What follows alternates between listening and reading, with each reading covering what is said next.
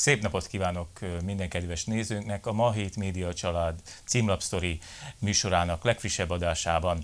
Engemet Rajkovics Péternek hívnak, és engedjék meg, hogy üdvözöljem három mai beszélgetőtársamat, Matus Tibort, rovatvezetőnket, Bévida Júliát, ugyancsak rovatvezetőnket, és Csomogyi Szilárdot, oknyomozó újságírónkat. Sziasztok, szervusztok! Hát mivel is kezdhetnénk, augusztus van, azt gondolnánk, hogy ez uborka szezon, de hát a felvidéki magyar politikában egyáltalán nem nevezhető ez uborka szezonnak, hiszen az elmúlt hetek igazából a megújulásról szóltak.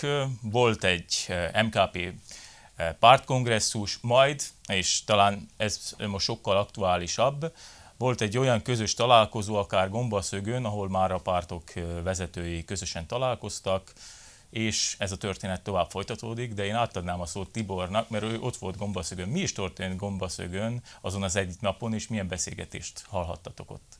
Itt a lényeg az, hogy az összefogás mozgalom hogy összehívott egy, egy ilyen piknikszerű találkozót, ahova meghívta még az MKP-t, illetve a Mosztédet, a hídnak a képviselőit, és hát és egy elég komoly közönség is összejött, több száz ember és először mondjam azt, hogy a hangulata nagyon jó volt. Tehát mindenkiben érződött az, hogy, hogy úgy állt föl, hogy komoly vita nem volt, érezték azt, hogy, hogy talán itt földerengett az, hogy itt van lehetősége annak, hogy össze tudnak fogni. A maga a gombaszög három blokkból állt, először szó, megszólalhattak a fiatalok, ez engem nagyon kellemesen meglepett, ügyesek voltak, jól kommunikáltak. Milyen fiatalokra gondolsz? A pártok fiataljaira? A párt, pártok fiataljai. Nem akarok most neveket mondani, mert fölösleges is. A második blogban szakértők, jogászok, tehát hogy, hogy jogilag hogyan lehetne ezt az, magát az egyesülést összehozni, és a, hát a végén pedig a három pártelnök szólalt, és itt meg ki kell emelnem Öllős Lászlót, aki zseniálisan vezette a, ezt az egész beszélgetést. Mondom, engem, én nekem az volt, én, én is nagyon jó érzéssel tud, tudtam fölállni, és azt mondom, hogyha itt nem fog folytatódni ez a szokásos, kiszorítósdi kabinetpolitika, akkor, akkor, akkor mindenki, mindenki számíthat arra, hogy sikerülni fog. De hát sikerülnie kell ennek az egyesülésnek, hát az a felvidéki magyarság érdeke. Múlt héten pénteken volt egy következő találkozó, egy nyilvános találkozó. Júlia, téged kérdeznék, hogy mit gondolsz, hogy mennyire, mennyire van pozitív fogadtatás ennek a, a felvidéki magyarság körében, ennek a három magyar pártnak a közeledésének? Hogy látott ezt? Hát én az egyszerű emberek hangját szeretem úgy mindig meghallgatni, akik ugye körülöttem kvázi politizálnak, tehát az egyszerű embert valójában az érdekli, hogy egy párt legyen. Mindig is ez volt az akarat, a nép akarat, hogy így fejezzem ki magam, és hát néha megkérdezik tőlem, hogy akkor most akkor meg lesz az az egy párt, vagy mi lesz velünk, vagy elveszünk, például konkrétan ilyen kérdést is már hallottam, hogy akkor végünk van. Tehát azért az emberek is tudatosítják azt, hogy itt most már nem lehet lacafacázni, tehát itt most már össze kell fogni.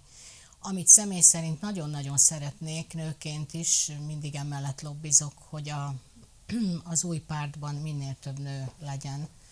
Mert nyilván ezt Szilárd is meg tudja erősíteni, hogy úgy a nagy politikában, mint a regionális politikában rendkívül fontos, hogy a nők is jelen legyenek, mert egy másfajta nézőpontból látják a, a témák egy részét, főleg a szociálpolitikára mhm. gondolok, de akár az oktatáspolitikára is Megmondhatjuk ma, hogy bármelyik, bármelyik témakörbe, tehát hogy talán ezek a klasszikus, mondjuk a múlt század végén, hogy ez a felosztás, hogy a nők inkább a szociális vagy a családpolitika, vagy ez lenne a ő asztaluk. Én úgy látom, hogy, hogy tehát akár Közép-Európában is már, hogy nem lehet ilyen különbséget csinálni, de az mindenképpen, amit mondasz, hogy, tehát, hogy a nők jelenléte, és itt ugye azért ki kell emelni, hogy a magyar közösség pártjainak a e, csúcsvezetésébe is a nők jelenléte azért eléggé aránytalanul e, van képviselve, tehát a nők kárára, úgyhogy ezzel mindenképpen, tehát természetesen én nem adhatok tanácsokat a pártoknak, de nyilván a szavazóik másképp látnák ezt, hogyha, hogyha valamilyen arányos lenne Lehet, hogy konzervatívabbak vagyunk, nem? És, és mondjuk nehezebben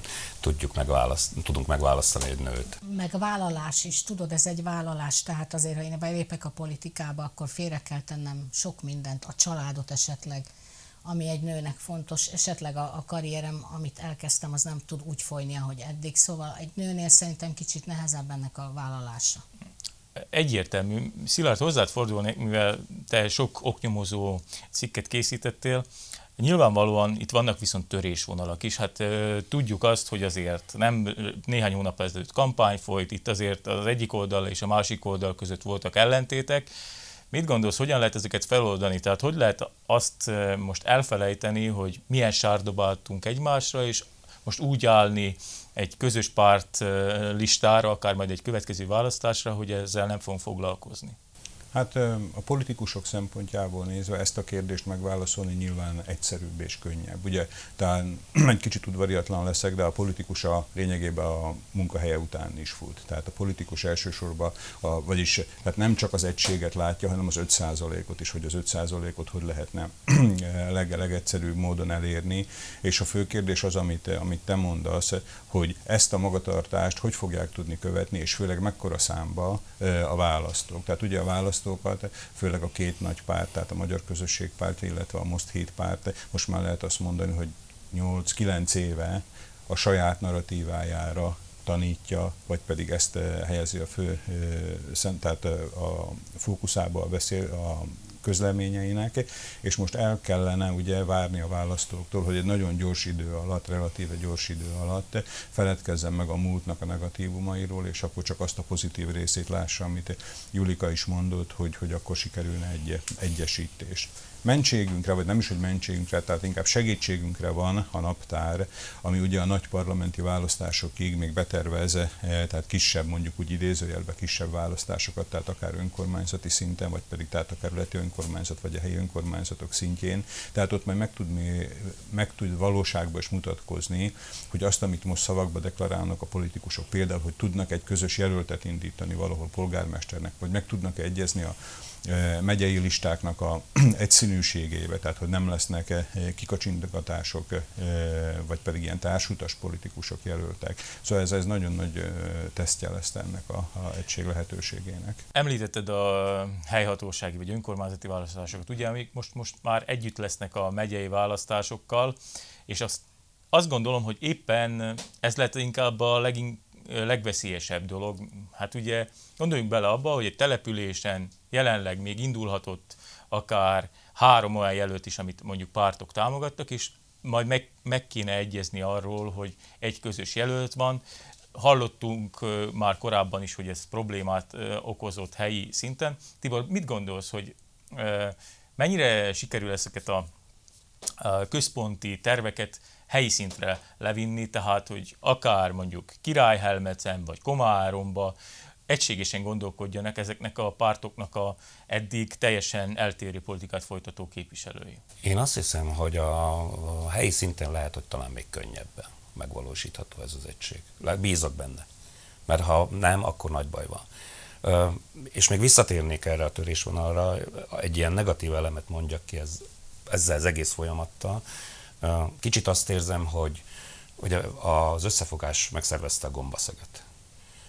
Akkor most, mi, a többi, akkor most néhány narratíva arról szól, hogy több, azt kezdik mondani, hogy, a több, hogy most előnyben részesül, mert, mert most egy akciót szervezett, vagy, vagy X ezt csinálta, vagy a X azt csinálta. Tehát próbálják ezt a régi fajta konfliktusokat visszahozni ebbe az egész egységesülő folyamatba, mikor miért ne szervezhesse meg az összefogás ezt a folyamatot, és mindenki vegye természetesnek, hogy ezzel ő nem került előnybe, ugye? Szóval kicsit, kicsit van egy ilyen féltékenység most a csúcson. Már most, bocsáss meg csak, hogy, hogy jól értem, tehát hogy magával a szervezéssel hát kapcsolatban? Hát például magával a szervezéssel, vagy volt egy sajtótermék, inkább nem említem a nevét, fölösleges, annyit nem ér, aki például azt kezdte el most elemezgetni, hogy melyik párt jött ki ebből jobban. Értem. Ugye? Hát kit érdekel? Érdekli ez a felvidéki magyar? Felvidéki magyar az érdekli, hogy egység legyen. Nem pedig az, hogy most, na most a Józsi előbbre van, mint a Jani. Értem. Igen, ez egy nagyon jó dolog, és elhangzott többetek részéről, hogy ugye az embert az érdekli, hogy egység legyen. Igazából mi érdekli még a felvidéki szavazót, mert erről talán kevés szó esik, hogy mik azok a problémák, eh, amelyekkel meg lehet szólítani szerintetek a felvidéki szavazót most 2020-ban. Hát ugye, ahogy visszatekintünk, tehát az utóbbi választásokra, illetve az egyes választások során készülnek azért szociológiai felmérések is. Mindezek ellenére az, ami még a 90-es évek végén, ha jól emlékszem, Lam Zsuzsanna munkájaként született, tehát a szlovákiai magyar választóknak a preferenciáit vizsgálta, ugye el kellett már akkor ismernünk, hogy maga a kisebbségi kérdés, vagy a közösségnek, a, tehát a saját identitásával kapcsolatos kérdések nem szerepeltek, tehát életkor alapján, vagy, vagy szakma alapján a, a csúcson ezek. Tehát általában a szociális kérdések, az iskoláztatásnak a lehetőségének a kérdése, illetve az egészségügynek a kérdése, volt azok, amik vitték eh, korosztályonként a, a primet, és én úgy gondolom, tehát ezt látatlanban is szerintem meg lehet eh, előlegezni, hogy jelenleg is ezek a, ezek a kérdések, amik legjobban érdeklik, a nemzeti témák iránt annyira nem elkötelezett, mondjuk úgy átlag szlovákiai magyar választók. Tehát már nem csak azért fog szavazni ránk, arra az, az egységes pártra a magyar, mert magyar, hanem valami mást is kell nyújtania. Hát ez nagyon jó lenne, és ott van a következő kérdőjel, hogy vajon mekkora számba lesz ez érdekes a szlovákiai vála- magyar választók közül. Ugye, mert a 2020-as választások arra engednek következtetni, hogy ilyen harmadolásszerűség van, tehát, hogy egy jelentős réteg a szlovákiai magyar választóknak már nem mm, nemzetiségi pártra szavaz, hanem inkább valamiféle ideológiai kritérium alapján, és ami még ennél is rosszabb, hogy egy jelentős része a szlovákiai magyar választóknak nem, megy, nem vesz részt a választásokon. Tehát szerintem ez lenne az a bázis, amit egy ügyes politizálása ennek az új képződménynek, ami létrejön, hogy ott tudna esetleg tölteni még a, az akkumulátoraiba. Júlia, te sokat foglalkozott szociális témákkal. Te hogy látod, hogy mi az a téma, ami mondjuk egy csalóközi, vagy egy mátyusföldi, vagy akár egy ungvidéki, felvidéki választót meg tud szólítani? Mi az, amivel szeretnének, eh, hogyha foglalkoznának, és talán most kevesebb szó esik róla? Hát sokszor foglalkozom valóban ezzel, ezzel, ezzel a témakörrel, és hát megtapasztaljuk itt napirenden, hogy amikor például a nyugdíjakról van szó, nyugdíjemelés, ha csak pár cent, pár euró, iszonyú nagy olvasottságot produkál egy-egy ilyen cikk, de én ennél is fontosabbnak tartom, becsüljük meg az időseket, a nyugdíjak állandó emelése, illetve én is azt mondom, legyen 13. nyugdíj, csak legyen is rá fedezet, ugye. Ezzel is minden rendben van, amit én személy szerint sokkal, de sokkal jobban előtérbe helyeznék az a, az a családtámogatás a demográfiai mutatók kegyetlenek, az kegyetlen rossz rosszak, lehet így mondani, mm. és magyar viszonylatban, ha mi saját magunkat nézzük, akkor meg még rosszabb. Tehát itt mindenképpen olyan szociálpolitikának kellene lenni, ami ráfókuszál a családokra. Fiatalok segítése egyetemtől, egyetem befejezésétől fogva egészen az első önálló otthonig. Sokféle módja van ez, példát Magyarországról is lehetne venni mindenképpen előnyös kölcsönök, vissza nem fizetendő kölcsönök kellenének, természetesen az értékrendet is változtatni kéne, de ha nincs anyagi segítés, és ez állami feladat, ezt nem fogja mm. tudni senki megoldani. Minden módon támogatni kell azokat az anyukákat, akik gyerekekkel akarnak otthon maradni, azokat, akik gyereket is akarnak nevelni, de dolgozni is akarnak, mert ez a terület szerintem teljesen el van hanyagolva. Ha már említetted azt, hogy ugye demográfiai görbe és hogyan állunk, akkor rá is térnék a másik témára, és akkor nálad is hagynám a szót, mivel alapvetően te foglalkozol az oktatás politikával, és hát sajnos mm, ugye említettem azt a bevezetőben, hogy uborka szezon van, augusztusban keveset szoktunk beszélni arról, hogy mi történik az iskolákkal, most mégis sokat kell azzal foglalkozni, hogy itt veszélyben vannak továbbra is a, a felvidéki magyar iskolák, konkrétan a középiskolák is, nem csak az alapiskolák. Mit gondolsz erről, hogy Mi vezetett oda, hogy most ismét arról kell beszélgetnünk, hogy bezárás fenyeget, összevonás fenyeget, hisz a középiskolákkal eddig talán nem volt annyi probléma, mint a kisiskolákkal. Hát szerintem a dolog elkezdődhetett valamikor a rendszerváltozás után, amikor beindult a úgymond drasztikusabb fogyásunk. Ennek az okait nem fogjuk firtatni ennek a műsornak Igen. a keretén belül, mert akkor Talán itt órákig ülhetnénk. A lényeg az, hogy egyes régióinkban, konkrétan Nyitra megyében az utóbbi 15-20 évben a 9-es tanulók száma 40%-kal esett vissza. Ez mi, mi miatt? Hát nem születnek gyerekek kvázi. V- vagy más? Vagy a nyolcosztályos uh-huh. gimnáziumok is elszippantó erővel bírnak, és hát ugye egyes régiókban még a hátrányos szociális helyzet is bírhat elszippantó erővel, hát van, aki 5.-6. osztályban fejezi be az alapiskolát például, tehát ő már 9. osztályban nem fog menni. Ö, nagyon sok összetevője van a dolognak, de a fogyásunk az elsősorban az az első.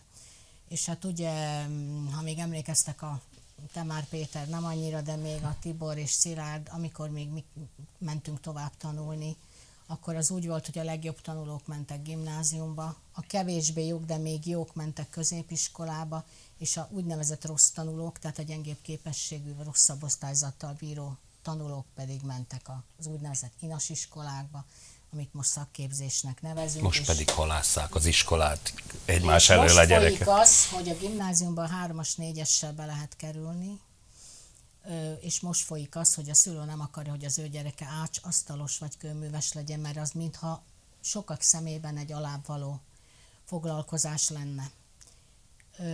És itt baj van, ugye, mert az állam is próbálja valamilyen szinten szabályozni azt, hogy akkor hogy oldjuk meg, hogy kevesebb gimnazista legyen, több középiskolás, sokkal több, mint most, és több ember tanuljon szakmát, kétkezi szakmát, mert égető nagy szükség van. Mindannyian tudjuk, hogy egy ácsot, asztalost szerezni, egy víz, villanyszerelőt, egy vízvezetékszerelőt, az nem úgy van, mint régen, hogy egy telefon is jött, sokszor napokat is kell várni, vagy heteket.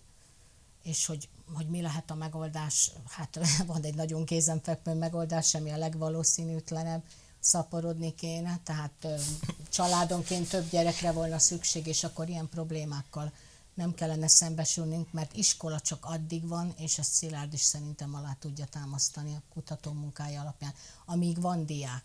Tehát ha nincs diák, nincs iskola. Ez, ez ilyen egyszerű. Tibor, mint gazdasági rovatvezetőnk, hogy látod ezt, hogy gazdaságilag mi van a háttérben, vagy nem, hát egyértelműen alapvető ok ez a demográfia. Tehát kevés a gyerek. És mindenki fönn akarja tartani a saját kis gimnáziumát, minden intézményét, stb. és akkor halásszák egymás elől a gyermekeket.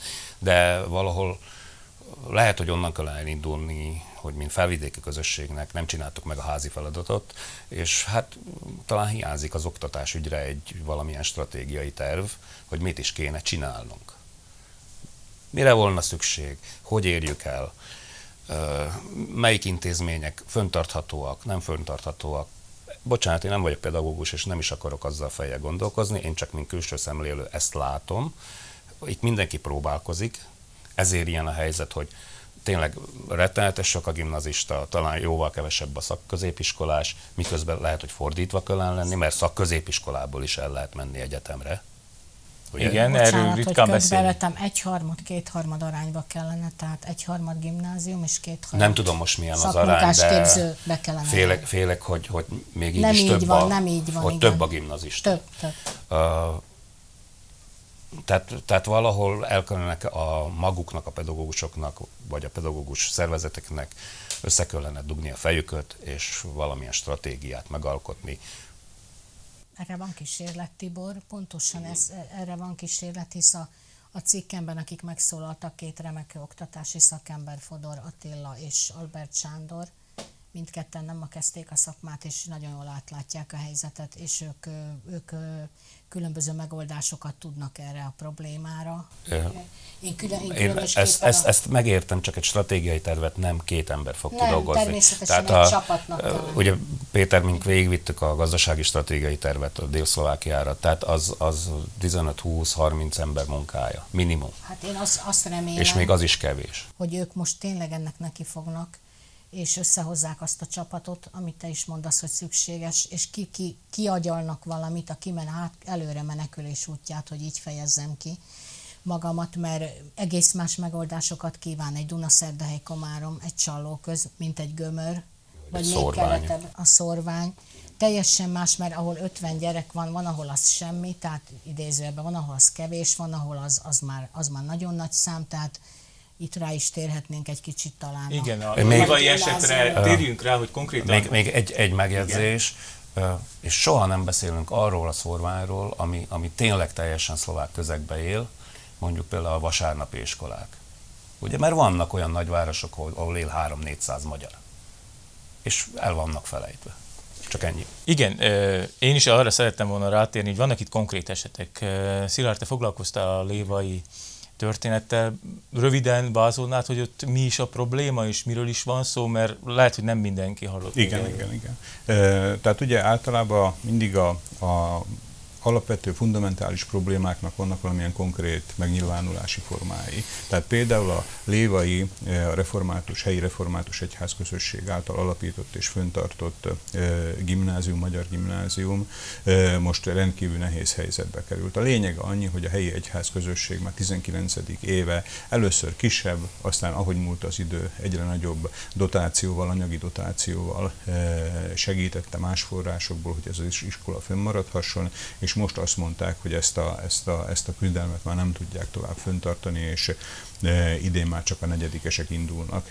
Szeptemberben első már nem nyitnak, a második, illetve a harmadik évfolyamát a gimnáziumnak pedig más környező gimnáziumba, vagy pedig oktatási lehetőségekbe osszák szét. Tehát ez röviden a sajnálatos története. Ugye ennek a gyökerei oda, oda nyúlnak, amit Julika is, meg Tibor is említette, és amit nagyon jól megfogalmazott Kis Beáta, a Lévai Gimnáziumnak az igazgatónője, hogy például a szórványpolitika, szórványoktatási politika mennyire mennyire van kidolgozva, és ami még ennél fontosabb, mennyire valósítható ez meg.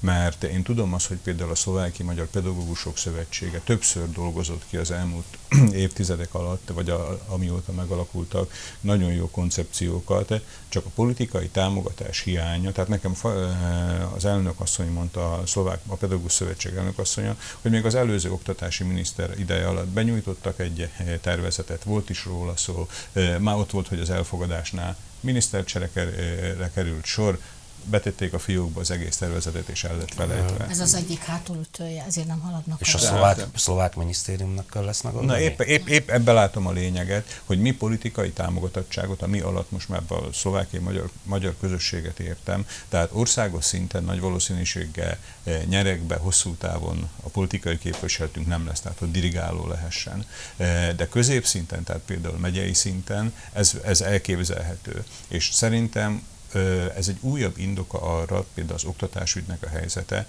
hogy a sokszor most már beszélt, eh, magyar többségű megye, vagy délszlovákiai megye, vagy Dunamenti megyének létre kell jönnie, nem azért, hogy ezt majd az ászlónkra írhassuk meg, hogy ebből egy elsősorban valamiféle hangzatos szlogen csináljunk, hanem ilyen konkrét eh, eseteknek a megoldására, hogy saját, eh, saját politikai erő támogatásával tudjuk véghez vinni ezeket a programokat. Nekünk kell előállnunk a koncepciókkal, ne várjuk meg azt, hogy mások fogják helyettünk kitalálni, hogy nekünk hogy lenne. Csak ehhez kell egy keret, ahol mi azt mondhatjuk, hogy akkor itt most mi elsősorban mi érdekeinket vesszük figyelembe, és nem a más érdekeket. És ezt reálisnak tartod, hogy ez belátható időn belül eljussunk ide? Mert hát elég messze vagyunk tőle, most magyar párt sincs a parlamentben. Most hova?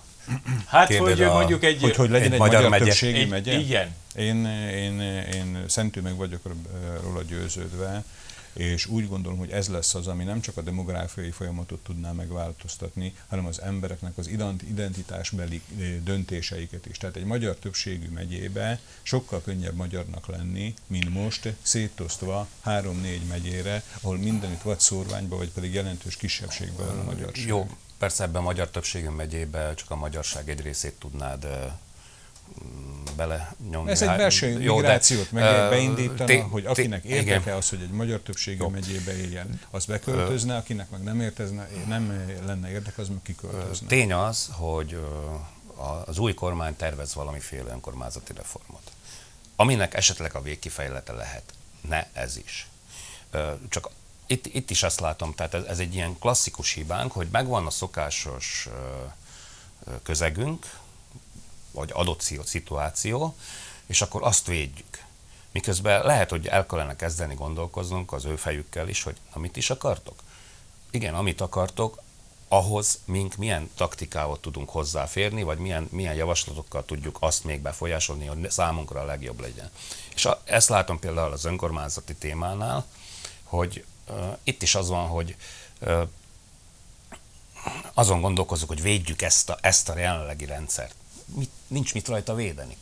Úgy, úgy, leegyszerűsíteném ezt a gondolatot, tehát, hogyha ennek az új Egyesült Magyar Pártnak lenne 14-15 parlamenti képviselője, Igen. akkor nem szép szemek alapján, meg nem, hogy is mondjam, együttérzés alapján, Igen, hanem, hanem, hanem politikai vagy parlamenti erőviszonyok alapján lehetne elérni azt, ami a magyarság érdekét szolgálja. Mert ugye a, a parlamenti politika az állandó cserekereskedelem. Ti megszavazzátok nekünk ezt, mi megszavazzuk nektek azt. Tehát, hogyha be tudna jutni ez az Egyesült Magyar Párt a parlamentbe, és el tudna, tehát e, tudna ebbe saját... igazad van, de nem erre gondoltam én, de hanem, hanem, a, hanem a saját gondolkozásunkra.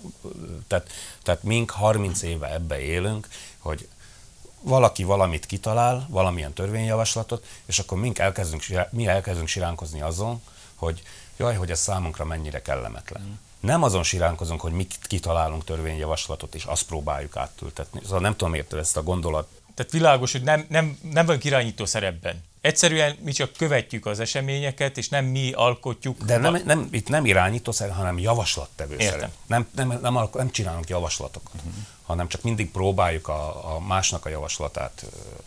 Azért is vagyok szkeptikus azzal kapcsolatban, amit említettetek, és akkor rátérnék a harmadik témánkra. Hát ugye itt akármennyire beszélhettünk az elmúlt hát közel fél évben már arról, hogy a alakult új kormány magyar barát próbál lenni, azért itt, ami a kulturális minisztériumban történik, és ismét rád nézek, Szilárd, mert te foglalkoztál ezzel, hát az nem feltétlenül arról tanúskodik, hogy magyar barát ez a kormány, vagy olyan intézkedéseket tesz, amit elsőre érte, érteni tud egy felvidéki magyar, vagy egyszerűen egy olyan ember, aki érzékeny a téma iránt. Ez, ez nagyon jól látod, és maga a fölvezetése is, hogy ugye magyar barát, nem magyar barát megnyilvánulásokról van szó. Nagyon röviden megint a nézők számára, tehát a szlovák kulturális minisztériumban augusztus 1-ével szinte egyik napról a másikra, legalábbis látszólag egyik napról a másikra megszüntették a kisebbségi kultúrák osztályát. Ugye ide tartozik legnagyobb magyar, szlovákiai, nem szlovák közösségként a magyar kultúrával való minisztériumi foglalkozás is, tehát ezt az osztályt megszüntették, transformálták, átszervezték egy másik eh, részlegre, al részlegnéként, úgynevezve referatúraként, 60%-át eh, az alkalmazottainak megszüntették, tehát 40%-kal dolgoznak. Ezek között az alkalmazottak között nincs egy magyar nemzetiségű eh, hivatalnok se, és az egész megkoronázásaként ennek az új képződménynek az élére, tehát ahova a kisebbségi kultúrák is tartoznak, az úgynevezett nyelvrendőrség eddigi igazgatóját nevezték ki. Tehát joggal, ő már foglalkozott magyar föliratokkal, nem? Hát most, ami, amit mondasz, most nevet kérlek rossz néven, de valószínűleg ilyen lehetett a minisztérium vezetésének a reakció, amikor ezt beterjesztették, és ők úgy gondolták, hogy ez egy jó ötlet ezt a, ezt a változást megcsinálni.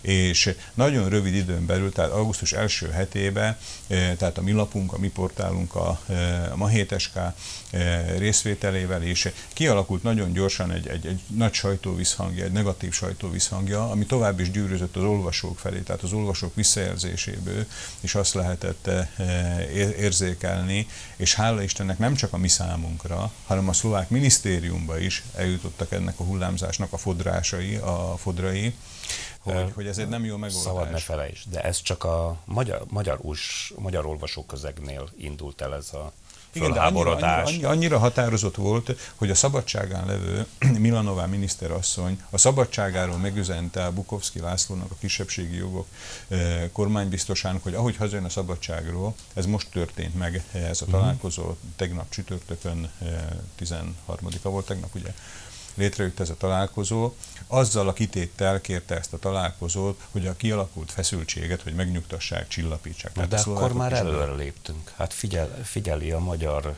ez az új kormány már figyeli a magyar hát, ö, választók ö, reagálását. Megint, megint a konkrétumból elvonatkoztatnék a, a, az általánosra, hogy nekem úgy tűnik, amit mm, a műsorvezető is mondott, hogy tehát vannak magyar nemzetiségű vagy magyarul beszélő tagjai az új kormánykoalíciónak, és ők ezt elégségesnek érzik arra, hogy akkor magyar ügyek szakértőivé is kinevezzék magukat. Egyetlen egy fényes ellenpéldája van ennek, a Grendel Gábor, akiről mindenki tudja, hogy magyar nemzetiségű, ugye édesapját, azt meg a Grendel Lajos írót, azt meg igazán mindenki ismeri magyar íróként, és ő az egyetlen, aki visszafogottan nyilatkozik, tehát nem nevezi ki magát magyar ügyek szakértőjének, nem akar minden magyar kisebbségi témához hozzászólni, sőt, inkább nem szól hozzá, és a többiek, akik pedig beszélnek magyarul, és ezáltal magyar szakértőkké válnak, most jönnek rá, hogy itt egyes aláírásoknak, vagy egy, egy rosszul megfogalmazott döntésnek micsoda következményei vannak, és ez arról tanúskodik, hogy nem ismerik a hátteret. Tehát belecsöppentek február 29-én egy helyzetbe, hogy akkor én most politikus lettem, és úgy tűnik, hogy ez sokuknak egy olyan magabiztosságot ad kinyilatkoztatásokra és döntésekre, ami aztán meg, e, realizálódik ilyen esetekben, mint az osztálynak a megszüntetése. Vagy éppen arról van szó, és akkor mutatnám a eheti újságunk címlapját is, ahol ezzel foglalkozunk. Szerintem nagyon jól sikerült egyébként ez a címlapgrafika is, figyelemfelkeltő, és én arra gondolok, hogy lehet, hogy ők ebből a helyzetből szeretnék fölépíteni magukat. Ezért tegyük hozzá, az első témánál szóba került ez, Hát azt látják, hogy ugye itt vannak a magyar pártok, akik vitatkoznak egymással, és ha én most én leszek a szlovákiai magyar politikus, és szándékosan mondtam a szlovákiait, akkor abból én akár 40-50 ezer karikára tudom magamat építeni, mert itt van a lehetőség, tehát erről is szó lehet, csak úgy, ahogy említetted, ezek az emberek nincsenek tisztában azzal, hogy ez a közösség hogyan működik, és nem biztos, hogy benne voltak ebbe a közösségi életbe. Júlia, te hogyan látod egyébként, hogy ez a kulturális minisztérium egyébként mennyire van hatással a felvidéki magyar kultúrára, mert erről nagyon ritkán esik szó, hogy, hogy mennyire tudja támogatni. Itt elsősorban támogatásokról van szó, de én legalábbis személy szerint úgy érzem, hogyha felvidéki rendezvényekről van szó, akkor legtöbbször magyarországi támogatásokat említünk, és nagyon ritka az például, hogy akár egy államtitkár eljöjjön egy felvidéki akcióra. Most tegyük zárójelbe, hogy az előző kormányban ugye a híd politikusa volt az államtitkár, tehát az kivételt jelentett, de akkor is. Hát ezt nagyon jól látod, én is hasonlóan látom, hogy van egy kulturális minisztérium, meg van egy szlovákiai magyar kultúra. Ezt mit csináljuk mindannyian? Tehát a vállalkozók, csamadokosok, aktív emberkék, olyan emberkék, akiknek fontos az, hogy a, a legkisebb falutól a legnagyobb városig legyenek rendezvények, ahol, ahol magyarul lehet beszélni, ahol magyar sztárok, föllépők, helyi csoportok vannak. Gondoljunk csak a falunapokra, ott, ha jól tudom, akkor a megyétől szoktak kisebb támogatásokhoz jutni. Egy-egy falunap megszervezése is mondjuk idén elmaradtak zömmel, szinte mindegyik, de egy-egy falunap megszervezése se két euróba kerül rengeteg pénz, rengeteg munka, hát a megyei támogatáson kívül én nem tudom, hogy minisztériumtól nyilván nem lehet kérni. Hát a kulturális, a alap meg kell alap, említeni azt, azért. még mondani, ott van nekünk a kulturális alap, azon keresztül lehet pályázni, 4 millió. ö, és hogy az a pénz hatékonyan föl, lesz, föl van használva, abban bízunk. De így a, a pop kultúra, mint olyan, ahol mindenkinek más jut eszé, van, akinek a színház jut az eszébe, van, akinek tényleg egy, egy éneklőcsoport, de ez mind a mi kultúránk, és mindegyiket támogatni kell valamilyen szinten. Én elmondom, hogy miért is kérdezem ezt, és most Tibor felét fordulok, hogy e, igazából most beszélünk arról, hogy valami megszűnt, de ezt egy felvidéki magyar, vagy akár egy kultúrában dolgozó megérzi? Érzi ezt a saját bőrén? Szerintem nem. Szerintem nem, és most, ahogy beszéltek róla, és én ezt házi feladatként vállalom, hogy, hogy úgy, úgy belenézek ebbe a, a, a minisztérium költségvetésébe. Tehát, hogy mire is megy el a pénz, és arányaiba mennyi jut. Mert szerintem erről sincs még fölmérés igazi, hogy mondjuk nem tud, tényleg nem tudom, nem emlékszek már rá, költségvetés régen volt, tehát maga a költségvetési tárca mennyi pénzből gazdálkodik. Egy gondos erejéig szabad igen, a Tibor szavához. Ö, Tehát egy picit azért nem is, hogy vitatkoznék, de egy kis, kisebbségi vagy ellenvéleményt is megfogalmaznék azzal, hogy ez megérzi a ö, normál választó. Ezt én úgy próbálom magamnak is leírni ezeket a kulturális minisztérium osztály, nemzetiségi osztálya megszűnése, Lévai gimnázium bezárása, hogy ez mind-mind egy-egy tégla, ami nem a háznak a homlokzatát adja meg, hanem például mondjuk a hátsó falát a háznak, vagy a szélső falát. De ugye minden egyes tégla valamikor a helyére, hogyha hiányzik, sor kerül, hogy, hogy az nincs ott. És ezek ilyen láthatatlan téglák, amik el-elpotyognak menet közben, és egyszer, remélem, hogy nagyon messze, vagy egyáltalán nem jön el ez az időpont, amikor, amikor a homlokzat, a sarokkövei fognak meginogni eh, a szlovákiai magyarság építményének. Szilárd, én ezt, ezt megértem, ezzel be tökéletesen igazad van, de én ezt úgy, ért, úgy, úgy értelmeztem Péter kérdését, hogy, hogy arról van szó, hogy a, az egyszerű polgár, uh-huh.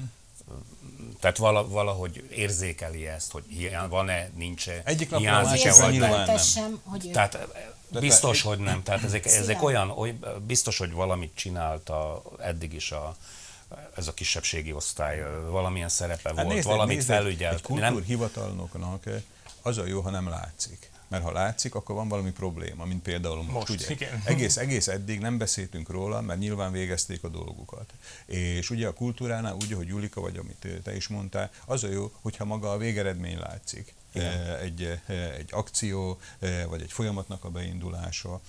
Szóval az, hogyha egy hivatalnok látszódik, akkor, akkor ott már valami zavar van a... De például, ha én mondjuk abszolút le, leegyszerűsítve dolgot, mi van akkor, ha én vagy bárki felhívja a kulturális minisztériumot most, mondjuk ma, és azt mondja, hogy magyar ügyekbe, tehát a magyar kultúra ügyébe szeretne itt valami infóhoz jutni, vagy bármit intézni, akkor mi történik, Szilárd, szerinted most? Hát én szerintem az történne, hogy gondolkodnának, hogy kit is kapcsoljanak, és, és azt mondanak, hogy volt, ott, volt itt egy kisebbségi kulturális osztály, most ezeket úgy hívják, hogy többpólusú politikák osztálya, és ott van egy Olga Skorecová nevű igazgatónő, aki igaz, hogy eddig a államnyelv részlegnek volt a vezetője, de ő majd eligazítja magukat. Na és akkor képzeld el, hogy akkor milyen eligazítás lesz. Hát ezért kellenek nekünk oda is magyar emberkék.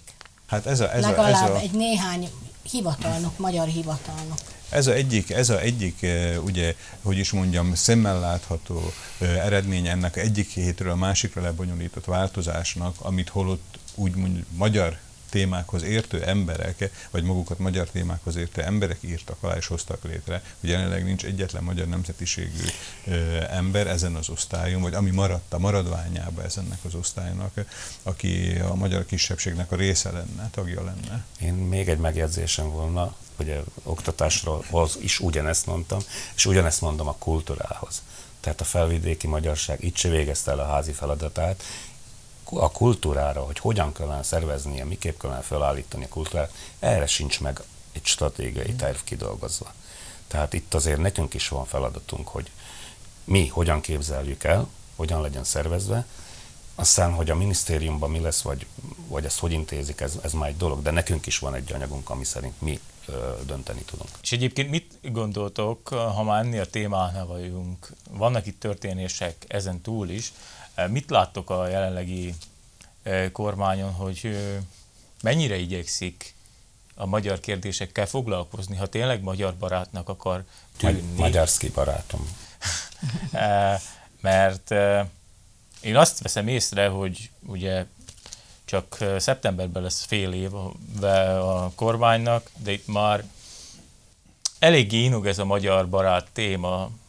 Mit gondolsz erről, Szilárd? Hát én, én úgy gondolom, hogy ha udvarias akarok lenni, akkor azt mondom, hogy alultájékozottságról van szó, hogyha nem kevésbé vagyok udvarias, akkor azt mondom, hogy nem, tehát tudatlanságról. Tehát, hogy, hogy a jelenlegi kormánykoalíciónak az a, annak a tagjai így megnyilvánulnak magyar témákba, nem tudják, hogy miről van szó. tehát nem tudják azt, hogy egy döntésük milyen következményeket kell, milyen következményeket Szerintem fel se fogják, hogy, hogy ez esetleg érzékenyen érintheti a, Hát, Igen, magyar hát ilyen, ilyen, ilyen, ilyen hályok kovács módjára, Igen. tehát például valaki föláll a parlamentbe, és azt mondja, most akkor egyszer és mindenkorra oldjuk meg a Benes dekrétumok kérdését. És, és komolyan gondolja azt, hogy jövő héten csütörtökön ezt meg is lehet oldani. Tehát nem, nem tudja annak a hátterét, hogy micsoda nagy földinduláshoz vezetne az például mondjuk a szlovák társadalmon belül is, tehát akár, akár társadalmi, akár anyagi vonalon, hogyha ez tényleg most, jövő hét csütörtökre minden előkészítés nélkül, vagy pedig rákészülés nélkül ebbe valaki belekezdene. Mondok másik példát, tipikusan, tehát, de ugyanez a ugye, kulturális átszervezés, utána gyorsan találkozva a Bukovszkival, például a szoros, szoroskői alagút. Ugye először azt mondják, hogy rosszul előkészített tender volt kiírva, nem is kell, utána érzékelik, hogy az emberek azért, akkor azért fölháborodnak, utána kimegy a miniszter, és azt mondja, hogy jó, hogy akkor, ha nem is idén, de jövőre talán neki kezdünk, vagy nem tudom, mikor neki kezdünk. Szóval kicsit kapkodás van, nem? Ugyanez volt az oktatás ügyben, ha visszaemlékeztek, amikor a ö, iskolákra is szinte megkérdezték a szülőket, hogy mit szeretnének, illetve a pedagógusokat, nekem egy kicsit fura is volt, hogy amint volt egy, egy elégedetlenkedés, a minisztérium szinte azonnal reagált és helyre tette. Tehát akkor engedett kvázi a népnek, a népakaratnak, de így meddig lehet szilárd politizálni? Hát nézd, annyit, annyit mindenképpen azért el kell mondani, ez is hangozzék el, hogy rossz indulatot nem tételezek fel nem, a mostani azt... koalícióról. Tehát valamiféle határozott, vagy pedig titkolt, egymás fülébe susogott magyar ellenességet, ilyet nem tételezek föl. Tehát én azt látom, hogy ez a tájékozatlanság van e, kisebbségű ügyekbe, és abba bízok, hogy akár a új Egyesült Magyar Párt, vagy akár például ugye vannak azért szlovákiai magyar közéleti szereplők, akik szorosabb kapcsolatban állnak a mostani koalíciónak a vezetőivel, hogy ezeknek lesz továbbra is olyan befolyásuk, hogy meg tudják mondani, hogy mik a körülmények, mi a háttere egy-egy döntésnek, amit vagy már megcsináltak megbeszélés nélkül, vagyis előzetes konzultáció nélkül, vagy, vagy készülnek, hát a jobbik esetben, hogyha előre meg tudnák beszélni eh, egy-egy, egy-egy döntést. Tehát én bízok abba, hogy mondjuk a választási ciklus közepére, tehát ugye van 2022 környékére már lesz egy kis önállósága kisebbségi magyar témába is a koalíciónak, annélkül is, hogy valaki állandóan a kezüket fogná ebbe. Ha én felhívom a minisztériumot, a kulturálist, akkor ott magyarul tudok beszélni majd valakivel? Hát szerintem 2022-ben még nem, de ahogy, eh, ahogy ezek a változások, tehát főleg én azt abban látom az állogát, hogyha ez az új Egyesült Magyar Párt a parlamentbe be tud jutni, akkor természetesnek kell lenni az, hogy ilyen hivatalokban legyen az, aki az ország második legnagyobb nemzeti közösségével a saját nyelvén tud beszélni. A, én, én pontosítanám ezt, a, tehát jelenleg azt látom a folyamatokban, hogy uh, igazad van, uh, nincs, nincs rossz indulat a magyarság. Nem látom legalábbis. Uh, viszont nincs kommunikáció a magyar kisebbséggel. És ez, ez, ez, a, ez a nagyobb baj, ezért történhetnek meg ilyen, ilyen hát előrelépek, ez, ez, visszalépek. Minél, minél gyorsabban ennek az új pártnak megalakulnia, hogy lássák azt a koalícióba levők, Igen. hogy itt egy csoportosulás, ahogy mondják ugye a hadi eh, konverzációból csapatösszevonásokra került sor, eh, tehát és akkor arra jobban összefigyelnek, ugye, odafigyelnek. Tehát, hogyha látják azt, hogy egy előzetes fölmérés alapján ez az új párt, mit tudom én, 4,5 és 7 százalék között mozog attól függően, hogy kiméri. Tehát egy két év múlva, pontosan, három év múlva releváns pontosan, parlamenti Tehát lesz. akkor, akkor egy, egy, egy előrelátó politikus azt mondja, hogy ezeket az embereket figyelembe kell venni, annak ellenére, hogy most még nincsenek a parlamentben. Azt hiszem, hogy ennél jobb zárszó nem is kell.